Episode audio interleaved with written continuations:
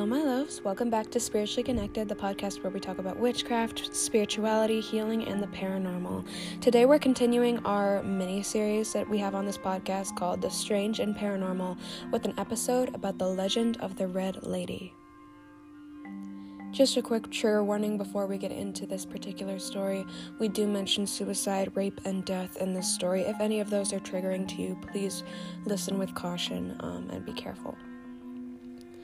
I am so excited about this one, guys. I've done so much research into this case. Not case, but like the, into this specific like folklore legend. I have pumpkin candles lit right now. I just ate a donut. It was fantastic. Um, and I'm just sitting down to tell you guys this spooky little story under some blankets. So get cozy and let's get started. Before we get into this episode of Spiritually Connected, though, I wanted to remind you guys I don't get paid for this podcast, so if you'd like to send tips, they are always greatly appreciated. My Venmo and PayPal, as well as some instructions on how to tip properly, are in the description of this podcast episode. Anything helps just to keep the podcast supported and sustainable. But without further ado, let's actually get into this podcast episode.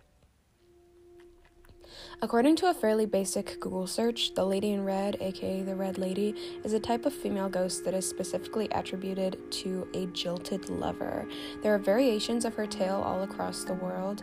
Um, but in almost all of these tales, she's the ghost of a prostitute, often being killed by a jealous lover.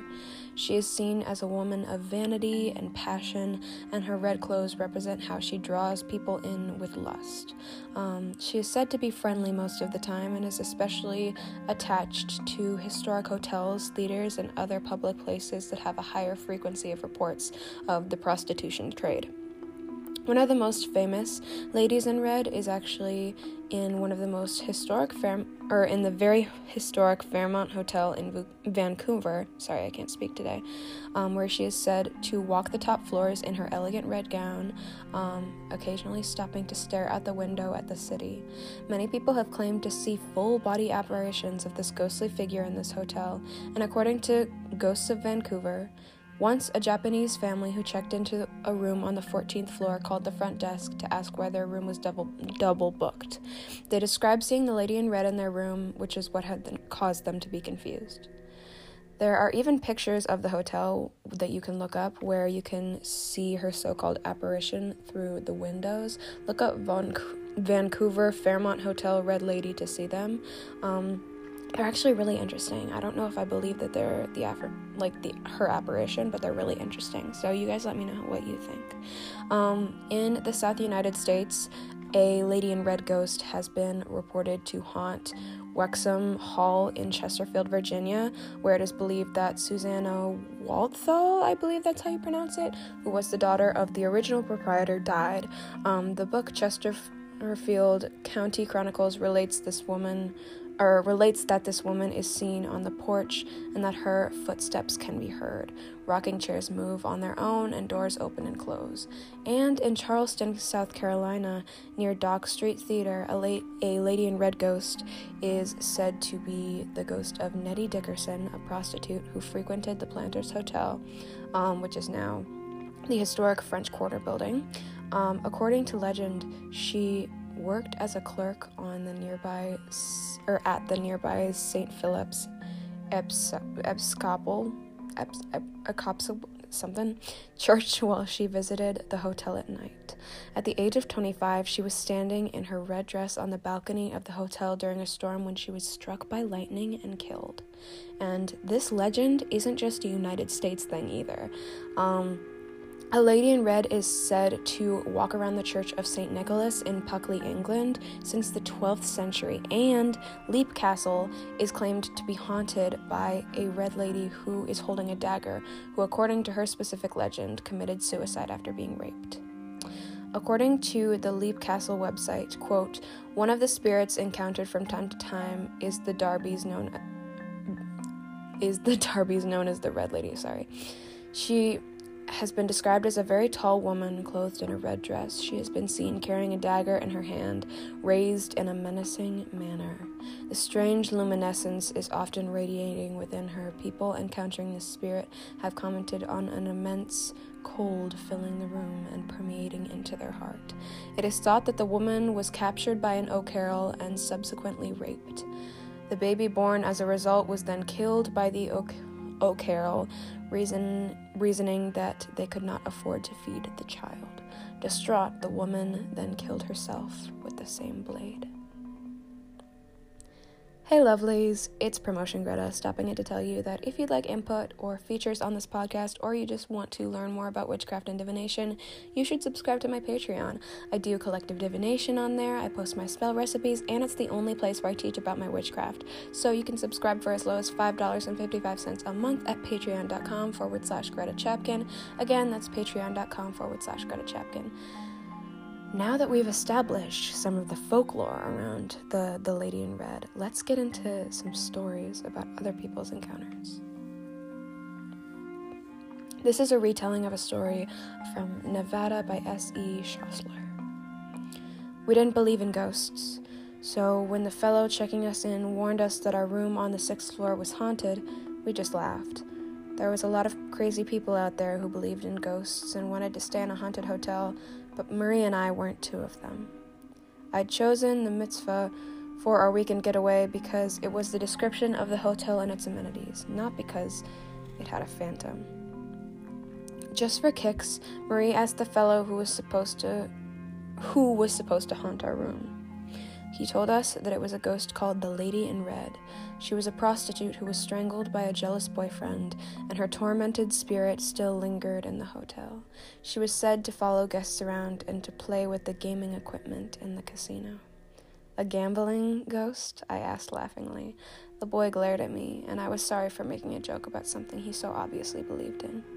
We said a hasty good night and went up to the sixth floor.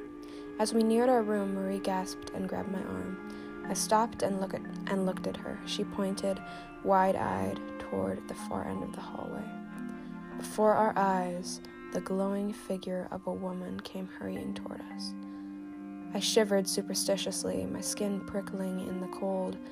Suddenly, she rushed past us and walked right through the wall next to our room. Good Lord, there must be a ghost in our room, I gasped. I am not going in there, Marie said firmly. Her face was pale and her black eyes were wide with fear. No way.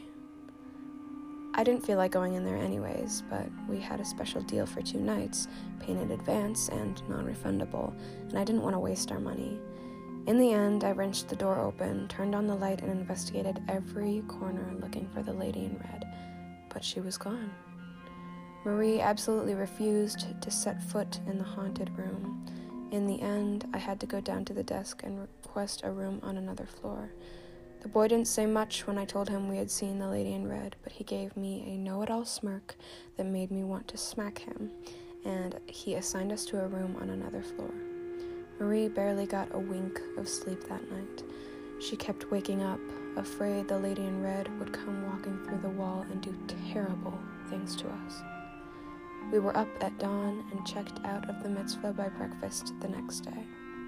From that day on, Marie always booked our hotels, and she always made sure there were no ghosts anywhere on the premises before she made a reservation. Whew! I love that story. That is such a fun ghost story, in my personal opinion. I really like that story. Um, but yeah. Okay, so I get asked a lot um, if I offer free readings or spell work. I do not. However, I do offer inexpensive, accurate tarot, palm, astrological chart, and oracle readings. Um, all of my prices start as low as $5, and I cover all kinds of things in my readings. So if you're interested, you can DM me on Instagram to book a reading at Spiritually Connected Readings. No numbers, no punctuation. Again, that's at Spiritually Connected Readings. And by the way, I will not message you first for a reading. If you get a message from someone who's pretending to be me, it's not me. All right, let's get into our second story. Story number two. This haunting happened back when I was 14 or 15 years old, around 1998. I was I'm finally able to tell this story because my parents have moved to a new neighborhood. I couldn't bring myself to share this event in the back because in the back of my mind, I was worried that this ghost would haunt my parents since they, since they lived closer to her grave. It was 1998. My family had been staying in a house with a vast front yard for around 3 years then.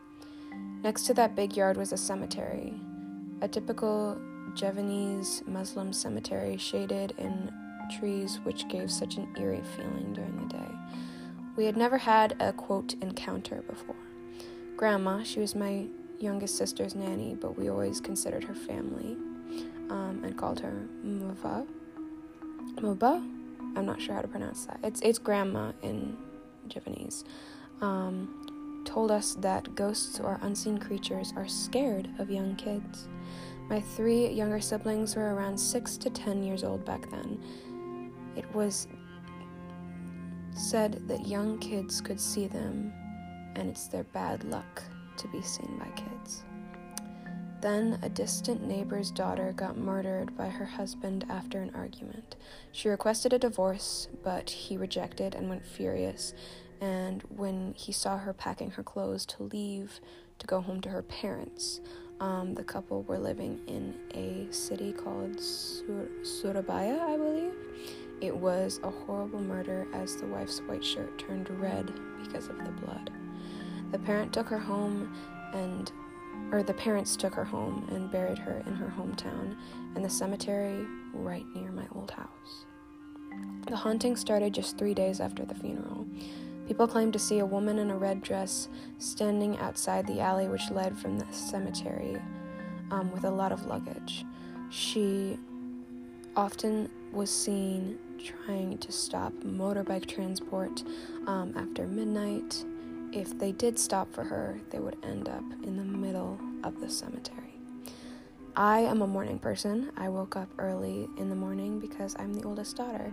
And one time I saw a motorbike rider come out of the cemetery early in the morning. My dad would say, She's at it again. Soon the rumor of the lady in the red dress began to spread all over the village. I really didn't believe it back then. I thought it was just a rumor spread by some irresponsible people because ever since the rumor started, the neighborhood's night watch had stopped and burglaries had started happening. But it turned out it was the burglaries that took advantage of the ghost. It was my last year of junior high, and we went on a trip to the city of Georgia. I have three classmates um, nearby my house, so we decided to go home together. It was 2 in the morning, and my teacher decided to send all four of us home in his car. When we passed that alley that led to the cemetery, all five of us, including my teacher, saw that lady in the red dress standing under the streetlight with her big suitcases next to her. She stretched her hand as if stopping my teacher's car. All four of us knew who that lady was. And when our teacher just about stopped for her, we immediately shouted at him, No. My teacher was pretty taken aback, wondering why we couldn't stop for the young lady. I nudged my friend to tell the teacher about the lady in the red dress because I had to get off first, and I thought my friend did tell my teacher about the lady in the red dress. To my shock, the very next morning there was an uproar in my village about a car in the middle middle of the cemetery, and the car was my teacher's. It's still a mystery how the car got there. The alley itself was very narrow, and my teacher's car was an eight seater. I asked my friend whether she told our teacher or not, and she swore that she did. I guessed my teacher didn't believe us, or he might be curious about that lady in the red dress. Because after that, he tried as much as he could to avoid us. I graduated from junior high, and a month later, or a month later, not and a month later. Sorry, I can't read today. the lady in red still appeared sometimes. Um, I she had an encounter with my father as well once or twice. My father told us as long as she didn't disturb us, let her be, because my house would be pretty close to the cemetery where she was buried.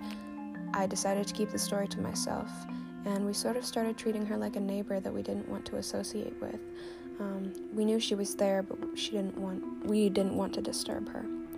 Two months ago, my parents moved out of that house, and my mother retired. So I think I can share her story. That my, now that my parents are living away from her. the fact that all five of the people in that car saw the lady in red like that time like that just creeps me out you know? Like that's spooky to think about. Like five people saw that. It wasn't just like a figment of someone's imagination. Like five people in the same car all saw like the lady in red. Um, i do kind of want to talk about a little bit like just bring up the fact that the lady in red i feel like the idea of the lady in red being a prostitute is honestly just another way of society being like women's sexuality is scary. Women sex sex workers and women who who who do sex very scary. Be scared of women who do sex you know? Because I don't know how much I've talked about this in previous episodes, but society is very anti women's sexuality a lot of the time.